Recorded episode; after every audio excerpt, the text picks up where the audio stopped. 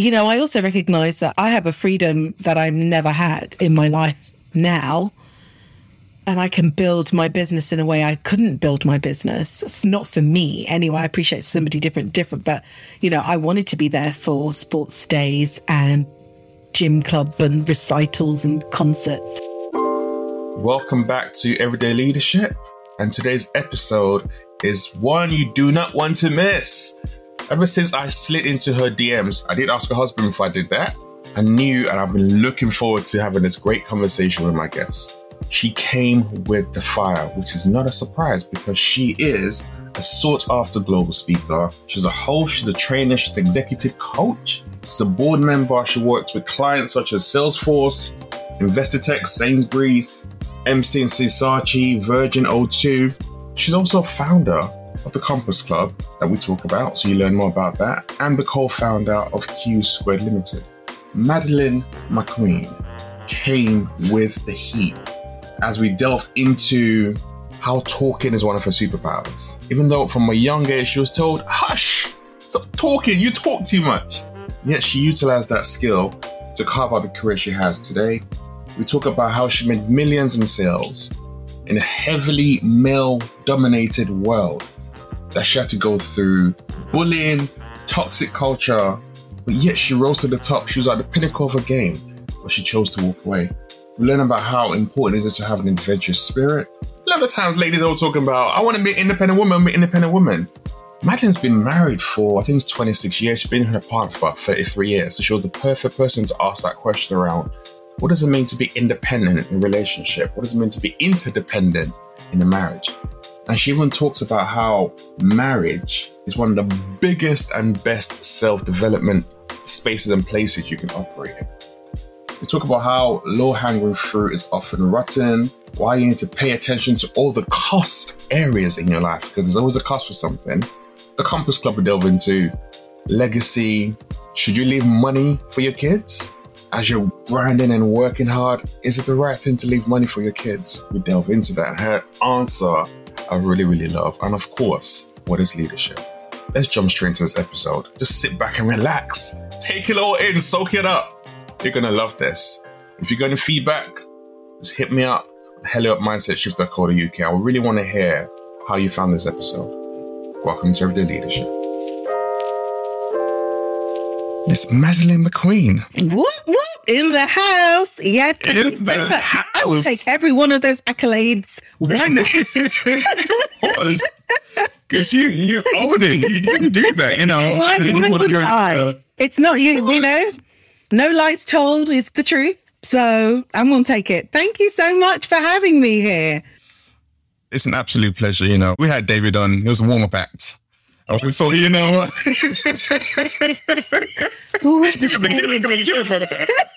Shady. You know that in that group, he's going to be at you. oh, damn. Now, the real though, like the work that you do is is absolutely amazing. What I didn't mention is obviously you're the founder of the Compass Club. You've co-founder of Q Squared Limited as well. And I really wanted to have you on just to hear about you and, and your story. People tend to see what you do now and see the amazing things, amazing clients you're working with, but they don't understand where where all that came from and how you've navigated. So let's go back to a young Madeline. Teenage Madeline. Oh, teenage Madeline. All right. So I was going to go back. To Teenage Madeline. oh, let's go. Let's go. Let's see. Let's go. Come on. So I was born in the year, I'm a sunshine baby. I was born in July 1969. Yeah, black don't crack. And I'm the youngest of six girls. My mum from Barbados, my dad from Antigua. They used to call us the Amazon children because my dad was very much about us being able to look after ourselves. And I remember, you know, one of my, I don't know if it was me or one of my sisters got hit by some guy at school.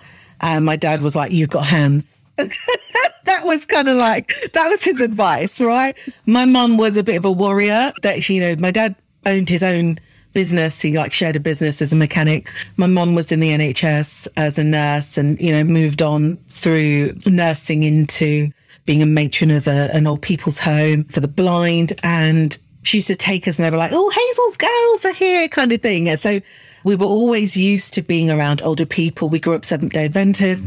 And that shaped a lot of my life. I'm not anymore, only one in my family, renegade. And being the youngest meant being having to have a voice and having to fight to be heard from six other, you know, five other independent kind of women being brought up to be independent women. Um, my dad died when I was 10. He fell ill on a Saturday night and died on the Thursday, just all of a sudden. And that completely changed my world. And my mum then became really, you know, she was like, you girls need to be independent because you never know what's going to happen. So, you know, we, she made sure we knew how to change a light bulb, change a plug, you know, do all the stuff. And plus we used to go to uh, my father's mechanic workshop and go and help out on a Sunday. So we were kind of really taught to be quite practical in that respect. School was interesting. Obviously, all of my sisters had been through school before me. Yep. So that was an interesting experience. In all honesty, I don't think I did as well as I could have done, but I talked a lot because that's just, as you could tell, that's just me. And my mum was great though, because like I was bullied by, and uh, funny enough, one of the only other black people in the school and a black guy, and he was like six foot two, built like a brick shit house, and he used to bully me all the way home. And my mum, she she taught me something. There's two things she used to do. One, she would write a letter. If your teacher said anything that was out of it, she would write a letter. And that letter would be on an A4 piece sheet of paper, which she would form into an envelope in itself, right on the front of it, and hand it. So they had to un work out how to open it before they could even read it. Loved that. Did that for my children. And why? It's just fabulous to do, right? Because you're going to have to work out how to open the cussing. Um, and then the other thing was my mother had a solicitor from day dot. And so when that happened to me, my mum was like called up let me just tell you something. Tell your son to back off my daughter. Otherwise, my solicitor will be involved. End it. it ended. She would just get contact the solicitor and say, deal with this. And I loved that. I've never forgotten that. And she advocated for us in school. So one of my teachers uh, told me in front of the class that my handwriting was just as bad as the rest of my sisters. My mother sent one of the letters and I had an apology in front of the entire class. Wow. Um, you must yeah, have good that day, though. Oh man, it felt so good. Uh, so she didn't play, and, and and I think that that's really shaped me, for sure. My father died. You know, we had four other houses apart from our own house because he was very much about buying houses to ensure that his children had houses, all about legacy. We didn't keep them in the end just because after my dad died, it was just a lot for my mum to manage. But there are messages that came about being entrepreneurial and looking after yourselves and being able to step up. And church was like that too, in the sense of, you know, it was education, education. I, I saw every weekend, I saw doctors, I saw teachers, business owners, people who had levels of leadership. So it was never for me, I never ever felt like I was othered in that respect. I was othered, don't get me wrong, but it's like a bubble that it bounces off because you know what your reality is. So these are the things that have really shaped me. I didn't go to university because I just knew I would talk too much and maybe not come out with a degree. So I went to the school of uh, hard knocks uh, and I worked. I, I did some, I did through college McDonald's, which was a fantastic learning experience worked for an insurance agency and then I, I, had met David and he lived in London. I lived in uh, Leicester. And so I made the move without a job, got a job within two weeks, somewhere to live, and ended up in sales. I came out as the ideal salesperson. And so I sold financial products for a while and then I changed job and moved into IT sales, corporate sales, selling the entire remit, closed the biggest deal the company had ever had, 2 million with Schlumberger, 2 million a year. I then in there there as well sold the most that year 2K. I sold the most Toshiba laptops in the country. Uh, they sent me and Dave off to Dubai. And so sales, I was really, I mean, like I was on the climb, I was going, and then I had a miscarriage. And then I was like, okay, I'm going to, this is really super stressful. It is very much a boys' club. And I'm going to stop and take care of the child I already had so yeah, so and then that's kind of what, what my career ended up when I was climbing. You know, I had a team responsible for 14 million revenue, bringing it in, hitting targets, all of that kind of stuff. Had a, 10 people to look after. So yeah, that was me then. The move from hometown, Leicester, with your family to London. How easy was that for you? Pretty easy. I'm a bit of a risk taker in that respect. And I just think life is to be lived. So I was like, look, I'm with this guy. He is, we've been together for, so I, I moved after four years of us being together. And I was like, there's a whole world out there. I've always had this thing. There's a whole world out there. So why not? Let me go for it. Let me just give it a go. My mum was like, hmm, you take the streets is paved with gold down in, um, down in London town. Not the case. And I was like, Mum, I know it's not paved with gold. I've actually been to London. Um, it could be traumatic in that respect, but uh, because obviously you don't want to disappoint your parents. But I knew I needed to do something different. I didn't want to disappoint my mum, but I, I've always had that adventurous spirit in that respect. And obviously growing up Seventh Day Adventist, I grew up pretty limited in all honesty. We had lots of experiences, don't get me wrong, but there were also lots of limitations. And how did you get to that stage where you didn't let those? You said you were very adventurous, but if you're growing up with limitations around you in that particular environment where that's all you know, you didn't let those limitations become your own limitation. You internalize them. You pushed through them. How did you develop that way of looking at life when your environment was different? I think you know it's, it's really interesting there's a picture of me, and I must be about four or five, and I'm in this back then, obviously, the 70s, in this little skirt, blue skirt with this piping on it, and then a little, uh, what's it called? Oh God, it's like a um, waistcoat. It was a waistcoat and a, and a blouse. Got my shoes on, my socks to my knees, and my hair's combed, and I'm kind of standing leaning to the side. And they used to say, This one's been down here before. And I, I, I don't know. I think I've always been a bit cheeky. I've always said what I thought, and I've always thought there was more. So I don't know. I think it's just a case of I have to make a choice. And when my dad died as well, you know, I also recognized that things change, life changes um, things happen that you don't expect. Uh, I call it life throws you curveballs, and you have to choose how you're going to deal with those curveballs. And you can either sit and stay stuck, or you can get your back out, bat them off, and do something else. That's always been my mentality. And so, although yes, there were those restrictions, growing up with five other women and then my mom, and that push for she was always telling us we need to be able to take care of ourselves. We need to be independent. I think that just mostly triggered something in me of, okay, well, if that's the case, then I've got to do things on my terms.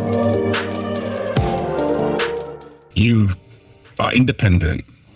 You're doing things on your own terms. You move, you're already with David, been together for four years. But now, especially in this day and age, I think there's a confusion between independence and interdependence. Mm-hmm. Where you get people like, I'm independent, therefore I need to do everything by myself. I don't need no one. But it's like, actually, that's not how you kind of get through life. So how do you, how would you explain the difference between being independent and being interdependent, i.e. being in a relationship with someone, but still be able to have your own independence and not necessarily have to do everything by yourself either? So I, I saw a diagram once that I thought explained this perfectly. And basically it's two circles and I, David is a circle, an independent person in his own right. I am a circle, an independent person in my own right. And those circles collide, or not collide, but they overlap. And there is a part that's over, overlaps, but we still maintain who we are. And that's how I see our relationship. And that's how independent, interdependent relationships work, right? Because you need to be who you are. The work is on you. It's not, I think the thing for me about marriage is that I think it's the biggest self development journey that you'll ever go on. It's not about changing the other person. It is about becoming your best person, you know, for you and for your relationship. And it's not about, I think this is a big confusion, which is about, I can change him or I can change her. No, actually, you can't change anybody but yourself. I think once you get with that program, everything changes. And I've always believed that relationships are about back to back against the world. you know, the two of you back to back against go- common goals. And even if you have slightly different goals, is being able to support each other in those goals. That's what's important. So for me, independent, that the completely independent still leaves you on your own, trying to do everything. Interdependence is about working together to get where you both want to go. That's how I see it. But you need to have your own uniqueness you know, where this diagram goes wrong is when people try to put the circles on top of each other, which means that somebody's got to disappear and the other person then is forefront. And you're not supposed to be some kind of mix up of each other. That's not how it works. Not effectively, anyway. Yeah, 100% agree. I always say that I think a lot of times people think when you come into marriage, in particular, it's supposed to be like you say, it's half and half and 50 50. I'm like, actually, no. I see it personally as it's one plus one equals to two. So I'm whole, my wife's whole, we come together, we're two. If I'm at 0.5 and she's at 0.5, we're only making one rather than making two. Mm. So I need to have my independence, mm. Which is that self awareness and knowing that. And then we combine, and that makes us a stronger force to be able to take on the world together. Absolutely. Love it it's the truth. And I think that, you know, we work together. We, we are dependent and interdependent within our business, right? As well, because we have different skill sets and different abilities. And whilst we are both coaches and we both train and we both speak, the truth of the matter is, is that we do it in different ways. And so we should. You're bringing your uniqueness to your craft. And that's what people buy into. Yeah. You know, David doesn't have a background in sales. I do. Mm. I don't have a background in accounting. He does. Can I understand it? Yes. But actually, I don't need to try and take it all over and try and do everything myself. Let, let him deal with that. If he drops the ball, then I'll come in and try and pick it up. But the truth of the matter is, is let's play to our strengths. Words and words of wisdom. You mentioned around how in that sales career was very male dominated, yet you were you were at the top. What are some of the learnings or lessons or wisdom that you can share with someone who is navigating a sales or a male dominated world that you can from your experience? So the first phrase that just came to my mind was hold your corner. Uh, and I'll also say numbers speak. Numbers, your numbers speak for you. So in that kind of male sales dominated environment, do your work your way. Don't try to do it their way. Do it, do it your way. The reason why I did very well was because I'm personable. And so I would engage with the person. Like I could have a 25 minute conversation and that might actually be me being their agony aunt. And at the end I was like, so do you want those laptops? Yeah, okay, I'll have them. Right? people buy from people they like. That's the truth of it. We've all had that experience where we didn't quite like the salesperson, and so we didn't buy the product. Or we liked the salesperson. We weren't even sure about the product, but because of the way that they were, we kind of wanted to buy it. Right. So that's a really important lesson. And I think if you get it in your head all about it's male dominated, it's male dominated, it's male dominated, then what happens is that becomes your focus. Make hmm. your clients your focus. And when you make your clients your focus, nobody can touch you on the numbers.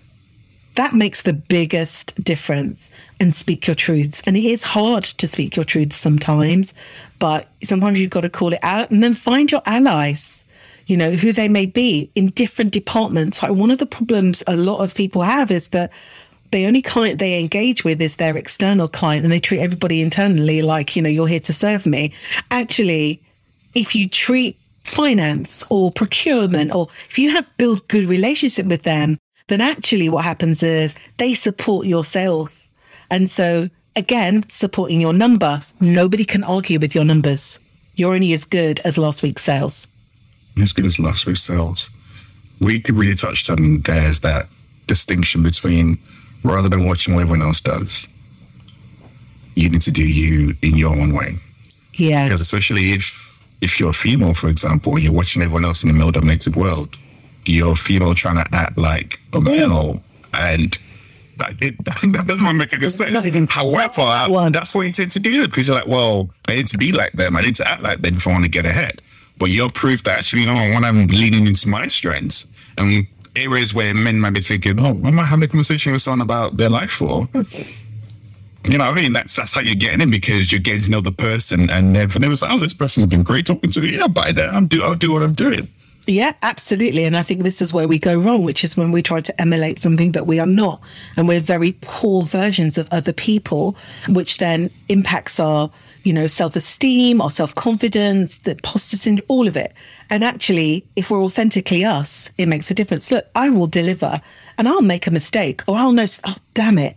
That word is spelled wrong. That sentence is the wrong way around. And I got somebody to check it, right? Do you know what I'm going to do? I'm going to own it. I'm going to say, do you know what, guys? I'm really sorry. That's wrong. What it's supposed to say is this. I will deal with that. Moving on. But you know why? Because I've dealt with it. I don't need to now spend, all my time thinking, what are they thinking about that? Obviously, I made a mistake. Oh, did they notice it? Da-da-da-da. No, I called it out. And now we've taken all the sting out of it and we can move on. I think that's the most in one of the most important things that we can do. To err is human, but we've lost that somewhere along the line in our attempt to be perfect. Well, there is no perfectionism. There's just hum- being a human being who falls down all the time. Just look at the toddler trying to walk. They don't make a big thing of it. They just get back up and get on. And we praise them. We probably like, They're like little, steps of prison and they fall back down. You're like, oh, come on. And we keep on encouraging them. Like you said, Yeah. but he, as we get older, that's not what happens. It's You not. fall down and instead of getting praise or someone helping you up, you're the opposite. Yeah. It just keeps you down and just like, I don't want to get up. I just want to stay here because it feels so much safer than trying to get back up again. Yeah. So own the mistakes. You know, I say I put my big pants on and I'm going to own the mistakes, right? I do get things wrong. I might say the sentence in the wrong way around. Can I stop and go, or I might talk too fast? Can I stop and go, guys, I'm talking too fast. Let me just slow down a moment here. And it just takes all the pressure off. But also it allows, you know, I have this quote up here, you know, which is the Marianne Williamson quote. And it's like, you know, when we, when we do that, we give other people permission to do that. They go, oh, she just done a mistake and it wasn't a biggie. Might try that next time. You know? Yeah, I just think too often we're trying to be what somebody else tells us we should be, Yeah. and that somebody else isn't even doing that themselves. That's so true.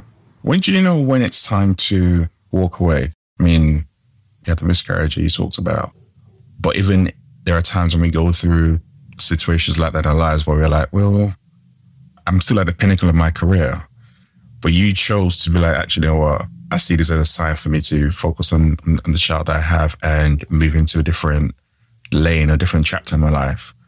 So how do you know when it's t- at time to to do something like you did?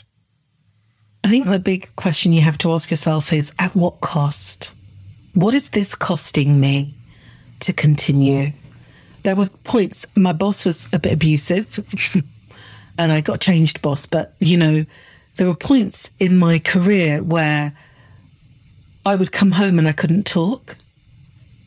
Couldn't talk to my child, couldn't talk to my husband because I was so stressed wake up stressed in the night, you know, all of that kind of stuff. I've, I've been through being bullied at work. I've been through, you know, being left out of meetings and everybody make decisions in the pub because I didn't go to the pub. I was at the Ventus. I didn't go to the pub, right? So decisions, decisions that were made in meeting today made, you know, they go to the pub and suddenly it's all out of your favor, right? And there comes a point where you have to say, okay, whose life is this anyway? On whose terms? And how much more am I willing to take? Am I willing? My question was, am I willing to lose another child? Because I got pregnant straight away. Am I li- willing to lose another child because of the stress of this job? What's the cost? Am I willing for my my oldest daughter to who's about to go into school? Am I willing for her to you know, still be with childminders, dropping off, picking up, and not seeing her till say seven o'clock, eight in the evening because uh, of the way I work. No. And I think you have to stop counting your costs because there's more costs than financial costs. There are relationship costs. There is your mental health costs. There are so many other different costs that go into that. You know, I work with a lot of women who've got very small children and are working heavy hours, you know, big jobs. And it's like, for them, it's like, okay, this is what I do want to do. I still want to do this in this way. I, I, there's no shade for them at all. So then it's about, okay, well, what are you willing to do? What you're not willing to do? And what's the support that you need in order for you to be able to maintain this? Because it is about, there are always costs, whether you believe it or not, there is a cost and somebody is paying that cost. Were you able to analyze this for yourself? Or did you have other people around you who could either speak life into you or you could have this conversation be like, actually, I'm, I'm thinking about this and I'm starting to recognize the cost of this isn't necessarily worth it? Yeah, I mean, I, I, I have a women's group, but really where this came from, I, I spoke to David. I mean, David and I we have been together for 33 years, coming up for 34 years. So he's like my best mate. And I had that conversation with him, but I, I knew within myself, I'm pretty self knowing. So I, in myself, I was like, I'm not going to lose another child for this organization. I left before mat leave. I literally went back to work, gave three months notice and I was out of there because and some people say, you need to stay for leave. Well, that was a stupid move. And da da da da. And yeah, I stayed home for a while and I worked for myself. And yeah, I absolutely ruined my credit rating, but I know my kids, you know, and I know what I wanted for me. And I think I've always been that self knowing person, sometimes to my detriment. Sometimes your self knowing can end up eroding your self confidence. But for me, I was counting costs at that time and I knew the cost was too high for me to stay in work. So we discussed it and I made that decision. Went in, bam, here you go. I'm out of here. The cost of doing something, as crazy as it sounds, it's not something that comes up high on people's list of when they're thinking about their life. Yeah. I mean, the last, the last years have been interesting where a lot of conversation have been like, oh, the different resignations have happened. But fundamentally, it's come down to people being able to just take a step back and look at is the cost of what I'm doing, whether I'm getting on a plane, whether it's a title I have, whether it's money I'm earning, is it worth the sacrifice I have for not being able to see my family mm. or know my wife because that's a, that's a, or my husband because that's a complete stranger to to me, or even for my own health like being around, not being around certain people where you're being gaslit or toxic cultures just feels so good. So now people like to take a step back and count that cost of, is this really worth it? But it's not always an easy thing to do, especially in the moment when you've got family to provide for and you might have a great job where it's bringing you lots of money. So you've even got the financial costs to, to think about as well. And those things are like, mm, I'll just keep on sacrificing and keep on going but like you said, at what at what cost? Yeah, I mean, I earned really good money. You know, and this is like 2001. I earned great money in 2001. You know, I was on a basic plus bonus, doing 120% of salary, uh, sorry, of of target. You know, so uh, I, I was in a really good position at that time. But again, you get to the point where you go, money isn't everything. And what I've recognized is, yeah, I gave those years to my kids. I was working, building, you know, doing consulting and coaching and bits and bobs of supporting David in the business and, and, and his speaking and training career. And, you know, but I was around, like I ran the PTA. I was on the governing body. I, I couldn't help myself. It's just part of my personality, you know, did the most sales for the PTA ever. Uh, yeah, so, but, you know, I also recognize that I have a freedom that I've never had in my life now. And I can build my business in a way I couldn't build my business. Not for me anyway. I appreciate somebody different, different, but you know, I wanted to be there for sports days and gym club and recitals and concerts and all of those sorts of things. I wanted to be around for that. And David and I made a pact that we would, one of us would be around at all times, right? So if he didn't go, I went. If I didn't go, he went, or both of us went. We never wanted to be, leave our kids to be that one child, and we've seen it, who's, who nobody came. Mm. Nobody came to see them So that was our priority. People's priorities are different, you know. So I don't, as again, people will do what they need to do for them. But for me, I counted a different kind of cost. And the cost was, what does that mean for my children? What does that mean for me? What does that mean for my relationship? Because I can earn money later on if I need to. And, you know, we have a very successful business and the freedom that's come with be our children being older, what we're capable of being able to do is phenomenal. It's limitless. I think it's um it's interesting how a skill you had when you were at school, which was talking, is a skill that you've used all the way throughout from being in sales to being in sales in the PTA to even what you do right now. And the reason I find that interesting is there so many times, especially in a young age, where whether or not you're smart, whether you not you might not get the grades, but where there are skills and talents that we have that are told that's nothing. That's something you should ignore. We keep those sides of us under a, I'm going to say under a bushel. We keep them quiet, but actually, there's signs from a young age that this is something that you naturally have inside of you. And this is something you need to hone in on because you're prime example of you honing on that skill of being able to talk to people, which then led into sales. And regardless whether the environment you're off, whether you're making two or 10 million, or you're the PTA selling cookies, it's just, it's just naturally flowing out of you. Yeah, I think there's a couple of things if I think about it. And, and I was one of those people who never knew what they wanted to do. And my mum wanted me to be a nurse because at the time as well, you know, every black woman was a nurse. Mm-hmm. well, maybe not every black woman, but you know, that's what General. black women were known as being and doing because obviously they were, you know, that Windrush generation that came in and beyond, you know, that came in to prop up the NHS. So I was like, no, I want, I want my children to say something else about me.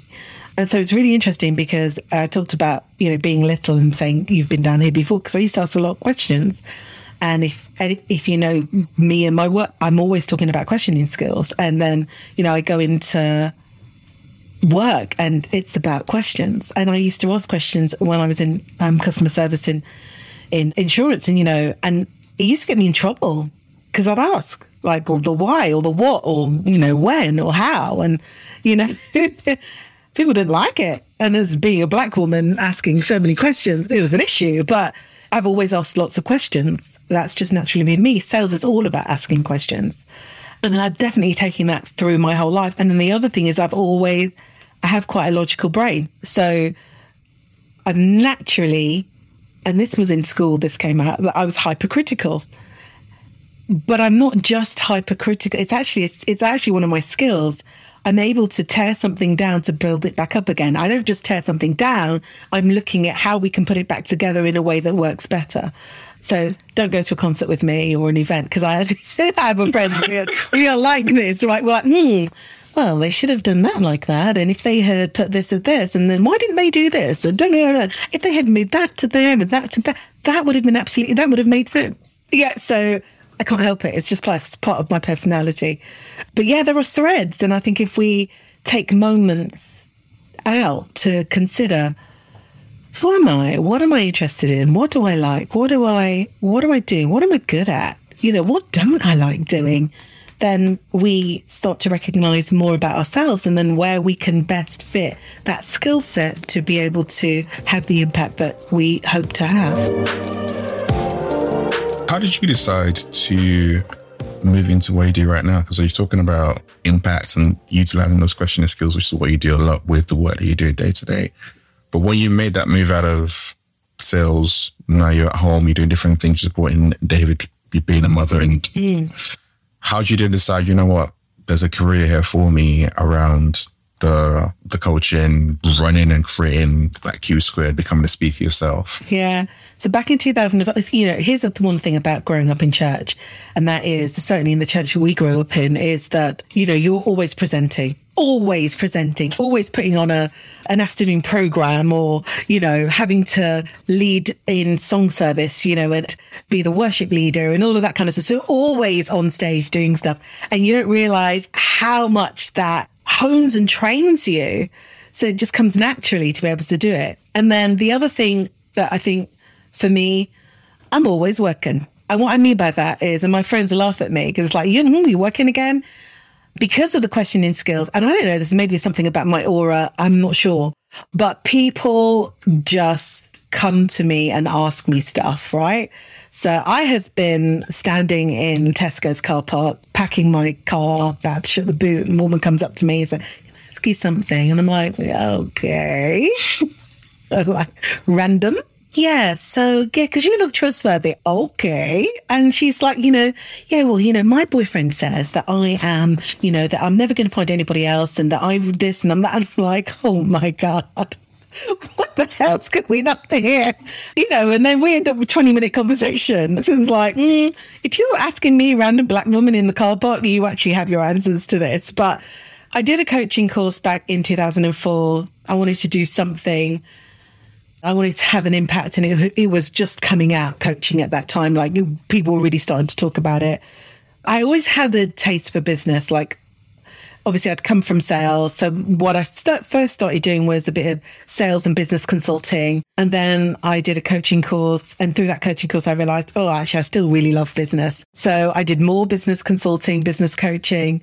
And then what I found in business coaching and consulting was that I kept ending up working on the person I spent a lot of time going, I don't really know what I do. What do I do? Well, I'm not sure. I'm not sure. Confidence was definitely a thread that kept coming up. You do confidence, you do confidence. So I'm like, mm. But I recognized that the business person often, the business was either thriving or failing based on their confidence in themselves and then obviously that was then if they did or did not was seeping into their confidence within the business. And that was impacting what they were getting. Obviously from a sales background i'm always about the pricing. Um, so if you ever speak to david i'm always aim pricing pricing so that's how i kind of started going okay so actually i work on the person in the business. That's what i do and I realized this is actually more about confidence. And I like to work with leaders. And so that's how I kind of segued from kind of like a, I don't really know what I do. Come do a bit of business coaching. I did some coaching here, did some stuff on customer service, you know, and all these kind of little bits and bobs that I could put my hand to, did some sales stuff, wrote a sales book called Close That Sale, Seven Steps to Close the Sale and Make More Money. Cause I got really frustrated that people, oh, sales can't do it, can't do it. It's like, this is just relationship building people. It's asking questions. And if you're not doing that, then you're not in business. And so, but I just was like, okay, I need to consolidate I'm going to go forward. I'm just going to consolidate. I'm going to just decide what my lane is, and that's what it's going to be. And I'm like, okay, the lane is helping leaders to step into their own personal confidence, find the clarity they need so that they can be empowered. I'm a strategic thinker, so helping them to also think strategically and whether that's around their career, around their team, or just how they show up in life. And so then I came to, okay, what are my three words? Clarity, confidence, empowerment. Because if you can get really clear about what you do, how you do it, what you want to do, where you want to go, then you can build evidence based confidence. This is not me telling your confidence. Let's look at what you've done that shows what you've got. And then with those two, you can be empowered to do just about anything. And last year I added another word, and that was with all of those like clarity plus confidence over empowerment equals thrive. I want people to thrive. I am done with survival. I have had 72p in my purse and a small ch- and two small children. I've had to learn how to make something from nothing. You know, my sister, my one of my other sisters is like this. You give her a couple of ingredients, you've got a three course meal, and because life throws you curveballs. You know, we had a child in private school that could barely pay our bills.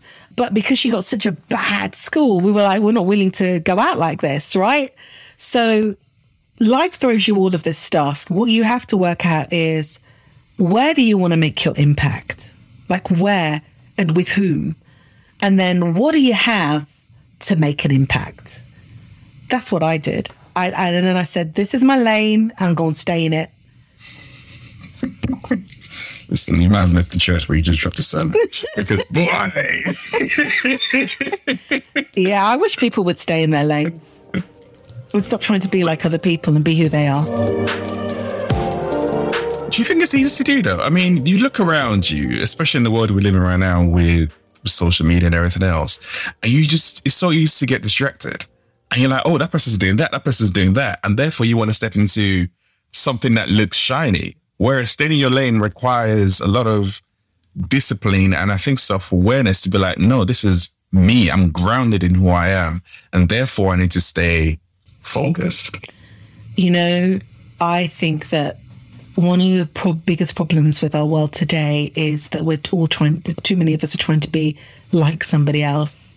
And it's triggering and it is actually impacting us so much anxiety. Like th- this new generation, they're just so anxious and they're so anxious because they spend so much time watching everybody else. And actually, if you just did you and got really clear about you, and were okay with you, yeah, and it does re- definitely require self awareness, then, and you did you, things would come to you. Like it's amazing.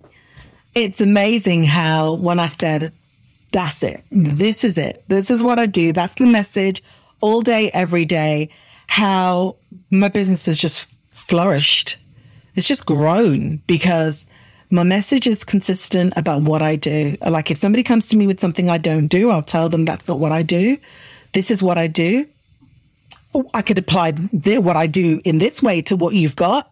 So if you want that, you can have that. And if not, it's all right. We don't work together. That's not a problem. How do you, in the starving months, when you're just getting started and things don't seem to be coming your way, it's quite easy to be like, oh, that's come my way. Let me just go for it and do it because I need, I need to get money how can you develop that? Actually, know what? I need to stay focused. So exactly you just described right now. This is who I am. This is what I do. Therefore, if it comes to me, I know I can handle it. If not, I can give it to someone else. How do you don't conflict the two between needing to get paid and staying in your lane? I think the truth of the matter is, look, I've been there, done that, got the t-shirt, and what here's what I learned: quick wins always keep you looking for quick wins. Low hanging fruit is often rotten. And I can say this because I've been through the hard times. Believe me, I have been through the bailiff at the door. I have been through not having enough money to pay my bills. I have been through how we're going to feed the kids. I've been through it all. And I can tell you, when you continue to focus on problems, you're going to get more problems. Been there, done that, got the t shirt. Mindset is everything everything. And when you get really clear, that makes a difference.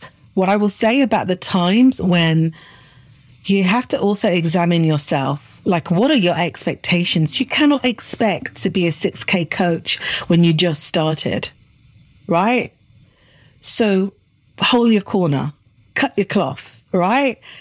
And that's one of the things that we do. We look at what other people do and we want that. And so then we try to emulate that, but we're not ready. And again, it takes time. You know, they say it takes 10 years to become an overnight success. It does take time, right? It's taken us a long time, but appreciate it. I think that's the thing that I've learned is to appreciate those knocks, appreciate the hard times, get the learning because they're going to underpin you later on. Like when you talk to clients and you have experience, you bring that experience to the table you can't bring what you don't have. And I think the problem is, is certainly in the last 20 years, what has been pushed is instant gratification. Well, instant gratification means that you get today, but you ain't going to have tomorrow more often than, than not. And instant gratification doesn't really exist in the sense that often it ends up in a lot of disappointment. So if you're running a business and it is challenging. Stop trying to be everything to everyone. We we went to the UK Black Business Show. We spoke a couple of years ago before COVID, and you know, Gail came up to a woman came woman came up to me, and she gave me she wanted to give me her business card. And when I looked at the business card, I was like, "What is this?" she said, "What do you mean?" I said, "Well, what do you do?" I said, "Because you got twelve things on here." I mean, she had like flower arranging. She had that she was a speaker. She had that she did bespoke shoes, that she did bespoke furniture, that she could also do this. so many things. At one stage, I'd memorized it, right? Because I was just so blown away. And I'm like, hold on. I would never come to you. She said, What do you mean? I said, I'd never come to you. You do too many things. I don't know which one you're an expert at. I don't know which one I can depend on. And so I would never buy anything from you. You need to couple a couple of these together and say that's what you do. I think the problem happens is that we have this massive scattergun approach, hoping that the net will bring in something. And often what the net brings in is what we don't really want. Mm. You know? So that's what I would say. And also understand it is not overnight, it takes time. And also, you need to have your systems and processes in place. Too many people are out there doing a business on email, on Gmail, in worse and you know, no booking form, no terms and conditions. And even if you can't afford a lawyer, then I get that. But you know what? There is lots of stuff online that you can use. But if you're going to, if I always say this, look like your money in every aspect of your business. I think that's most important. And that's not Louis Vuitton shoes. I was about to say. no. Not necessarily, no. What's one of the most enjoyable things about your business that fills you up? I love light bulb moments. I love it when a client go, bam. That's one of my big things. Light bulb moments when they get it. Like when they go, oh my God, yeah. Or, oh my goodness, I have not done that. Like I saw one of my clients have a light bulb moment recently, which is like, I have not owned my value. That's why I'm here that is why I'm sitting here having to do what I got to do, trying to negotiate now and batter and chase and because I haven't owned my value. And the other thing, I'm honest, I really enjoy being on stage. I really do. I enjoy sharing gems and holding court. That's why the Compass Club came around. I love holding court. And I also, because I got, I'm fed up of, don't get me wrong, I do my work, I do my work, but I'm so fed up of seeing women, you know, downplay like mad skills, unbelievable, and not get paid for it or not advocate for themselves or not step into what I call their magnificence. It's frustrating. And, you know, I loved Wednesday. the gender pay bot, man, it was just giving shade upon shade upon shade upon shade. When I tell you, I laughed. One of my friends, one of my closest friends, she called me. She was like, "Man, have you seen this? It is jokes." And I was went through, and I was just like, fifty-two percent. You're out there. We're here for women. Fifty-two percent pay the difference between men and women's pay. Fifty-two percent. I was like, you know, having like them they deleted that fast. It's just so funny. And it's also, if you didn't think it was, if you didn't think you were doing anything wrong, you wouldn't need to delete it. But yeah, mm-hmm. light bulb moments, man. Light bulb moments. And I love it when I love to hold court, share the gems and see how people's lives change because of that. You mentioned the Compass Club. For those who don't know, like break down what is the Compass Club? So the Compass Club helping you find your North Star. I had a couple of clients come to me over the years who said, I need to find my North Star. Late 30s, all through the 40s, early 50s, women going, I'm not even sure if this is the job I want to do. Don't know where I want to go. Been doing this all these years.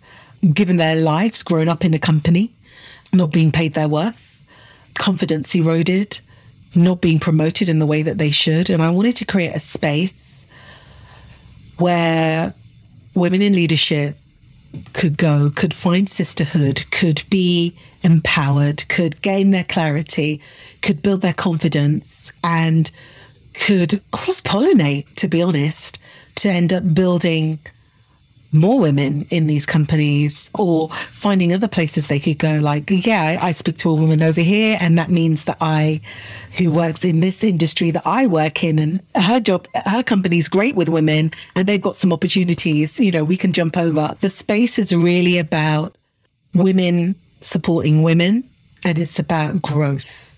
I don't want anyone to stagnate. I want them to grow. I want them to see what's possible for them. And I want to see what they bring, them to see what they bring to the table. Not just women, but people in general. We do something we do very well. We achieve it. We just move on to the next thing. We don't stop to go, okay, I just did that thing. Let me celebrate. Let me see what the learning was. What new skills have I gained? Look at the experience I just got. I'm a badass, right? we don't do it. We move on to the next thing. And then we go, oh my goodness, I don't know if I can do this. This is, you know, oh, I'm checking on this thing. Is it too much for me? And it's like because you don't quantify what you bring to the table, you forget about it because you don't give it any time. I want women to give themselves the time and the space to be able to see what's great about them. You know, what's good what are the results? What's their experience? What are their achievements and what are their talents and skills? Right? That's what I want them to be able to do. And it's their space to be able to do that. And what I built into the club is every Thursday evening, because women don't stop, we put ourselves at the bottom of the list. We are not at the top and then we can't understand why we didn't get to ourselves. Because when you got a long list, you never get to you. Right? If you're at the bottom. So my thing is about putting women at the top of their list because everything works better right? You know, when you when your wife is happy, when she's had some chill out time, she's calmer, right? Yeah. Okay. Your wife is that. Oh, right. So every Thursday evening at 7 p.m., we have restorative yoga with Yvonne Henrietta Yoga. And I've got women going, I've never felt that rested in all my life. One hour you know, and it, and it's four poses all on the floor of just like, you hold them for 15 minutes of just like literally. The Compass Club is about women being able to take that breath and being able to find the support to be championed and challenged so that they can thrive. Sounds like a very powerful and a much needed safe space that you've created. Yeah. Curious, what is, what is your North Star? Okay, I have a few. so, my first North Star, honest, over the last year, I recognized I want to take down patriarchy. I think that when we take down patriarchy, we can then sort out racism. And what I mean by that is until you deal with the patriarchy, we can't deal with the racism, right? And it's not about gender first. That's not what I'm saying. It's that because we have such a patriarchic society that is white male based, we can't, the rest of it, it's, you can't kind of fix it if we don't get fix that bit. But what that really means for me is helping women. I, we're 50% almost of this population. We don't work together in the way that we need to work together to make the difference. Like we could make the difference if we shift tomorrow if we work together. So that's a really important thing to me. That's one of my North Stars. And that's about help and also helping women get their PE. I am sick of this not getting enough money, being paid less than Chad rubbish, right? That's one of my North Stars. The other North Star is creating a legacy so that my children's children have whatever they need. Mm. And my other North Star, my third one is multimillionaire. I don't need to be a billionaire, but you know, I'm capable of making multiple millions. And if other people can, I can too. And that means then once I do that, as I do that, I can help others. I really can. And then I can show them how. Because if nobody in the community's got the how, then nobody can teach other people how. So I want to share the how. Love that. I love those multiple North Stars. They are and interesting. They all make a difference between the individual, in a sense, wealth generation, family, community, and the wider society as a whole. They kind of like multi-layered. I think I love that um, approach. Just curious on the second one, how do you feel about you working hard? Do you believe in then you've, you've made your multi-millions? Do you believe in giving that to your kids or should they do their own thing? Okay. I'm a bit hardcore I think I'm harder core than David. So recently, I'm going to choose my words carefully. I want to demonstrate to my children that it's possible. Mm-hmm. I want to use all the trusts and different things that I can to make sure that wealth stays within the family. I suppose the next thing for me would be ensuring that you can have benefit from it, but you can't have it all. And I believe it's important for us to encourage our children to build their own wealth. I can't remember what the book's called, but there's a it, there's a phrase from shirt tails to shirt tails in hundred years. And it basically is about the fact that what often happens is generation one work really hard They get themselves from being working class and they build themselves up to having multi million pounds, businesses, lives, whatever. Their children, generation two, benefit and they see the hard work. They may take over the business. They may benefit from it in different ways. And they see that hard work and they appreciate what happens. Their children, generation three, are so removed from the hard work, they just see the money and they waste it. And so by the time generation three have children, there is no money left because they just burnt it because they didn't know. My feel is that yes, I want them to have access, but I also want to ensure that we build the legacy in a way that you can't just go and spend it off. Mm-hmm. We need to be adding to the legacy so that we can be like those families that have multiple generations of money where we discuss as a family an entire you know generations talk about what are we doing how are we doing it where are we going what, what's going to happen and, and making communal decisions as opposed to you know yeah here you go here's all the money. And i think the other thing about that is again is for me is there are you know my mum had alzheimer's and she died um you know she had it for a very long time you know, that's a society that I will donate to. I donate to another society, can't remember what it's called, for children. Are more I will donate to. I'm a, an executive on their board. Didn't do it now. Now I'm the chair of their board. They have a a particular organisation called Africa XYZ, which is all about supporting entrepreneurs in Africa who are doing incredible things so for me, giving is is always going to be part of my life, and I think it's important to do so that other people can. I don't see the point of creating it if you can't help nobody. Mm. So it's a bit of both. In a nutshell, 16 years later, after I finished talking about it, yeah, it's a bit of both. Love it. Last question for you would be how do you define leadership? Mm. I knew you were going to ask me this. Come on. Come on. I still didn't prep for it. I still didn't prep for it. Um, I truly believe that leadership has two strands self leadership. I think this is about leading yourself. And I think leading yourself means doing the work on yourself and getting clear about who you are, what you do, how you do it, and the impact that you want to make. It is about you recognizing that you're forever learning and there is work to be done. And everybody's got something to teach you. So I think self leadership is about directing yourself in the way that you need to go whilst learning on that journey. You know, you pick things up and you put them down, you pick things up and, you, you know, as you're walking. I think that leadership, when it comes to other people, is about recognizing what other people bring to the table and helping them to maximize that as we maximize it for the corporates. And when I say corporate, I'm, I'm, corporate with a small c, not corporate with a big C. So whether that's you, you are in a community organization or a church or a membership club or a business, it is about how do we help this person to grow? So that they can impact the wider? And then also, how do I, it is about me as an individual leader, then